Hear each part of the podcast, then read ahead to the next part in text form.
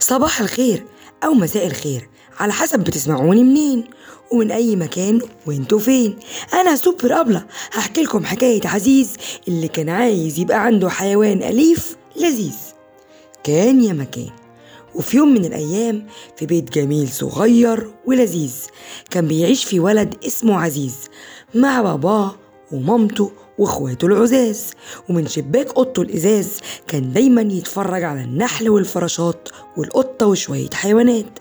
اللي بتطير واللي بتمشي اللي حشرة واللي ثدييات يعني بياكلوا من صدر مامتهم ويشربوا اللبن بالذات فكر عزيز إنه خلاص مش عاوز يشوف الحيوانات من الشباك ده. ده عايزها تعيش معاه في اوضته وأصحابه اللي حواليه كان عندهم حيوانات اللي مربي كلب ولا قطة ولا عصافير. بس عزيز كان دايما يقول لباباه ومامته لا لا مش عاوز حاجة تقليدية أنا عاوز حيوان مختلف أحبه ونبقى أصحاب.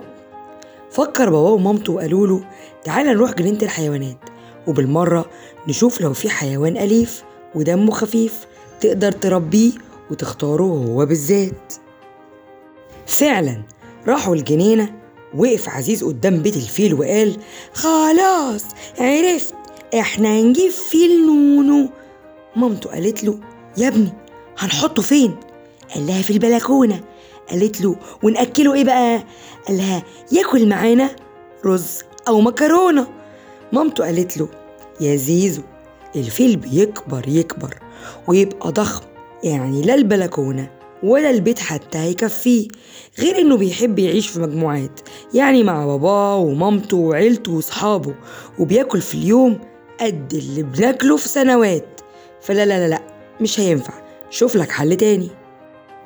مشي مشي مشي وقف قدام قفص النسناس وقال خلاص أهو ده صغير ولذيذ. وكمان سمعت الحارس بيندهله يا عزيز يعني اسمه زي اسمي ومش هيكبر قوي. اخوه الكبير قال له بس ده بيحب يتنطط على الشجر وما عندناش شجر في الشقة. يعني هيركب النجفة ويبوظ العفش وياكل موز ويرمي القشر ونتزحلق كلنا. وأما هيعيش معانا مش هيبقى مبسوط عشان هو مش مجهز لعيشة البيوت. ده اتخلق للغابة والبراح. يعني حتى وجوده في الجنينة هنا مش حاجة حلوة. بالعكس ده حتى شكله حزين. مشي عزيز وقف قدام بيت الدب القطبي الأبيض الصغنن. وقال لهم خلاص وجدتها. إحنا نجيب دب قطبي. أخته قالت له دب قطبي؟ يعني بيعيش في القطب الشمالي. وإننا نجيبه في البيت. وإحنا ما عندناش تلج كفاية. دي حاجة ما جاتش ابدا على بالي.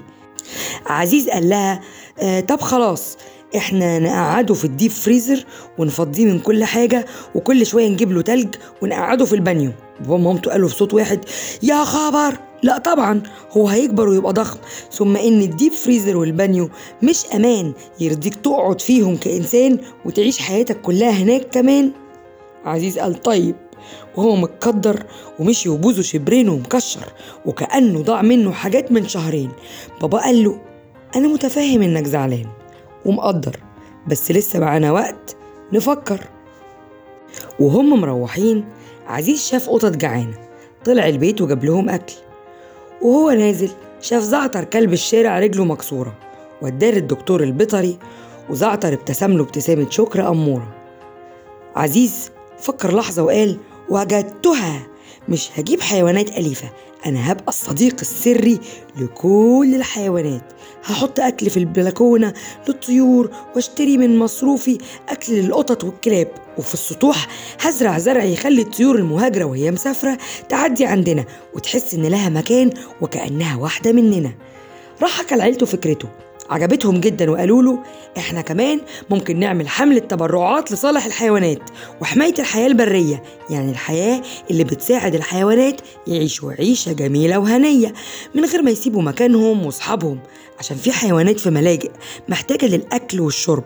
أخته قالت له عرفت كمان إننا ممكن نتبنى فيل في مكانه وهو عايش في الغابات في أفريقيا بالذات.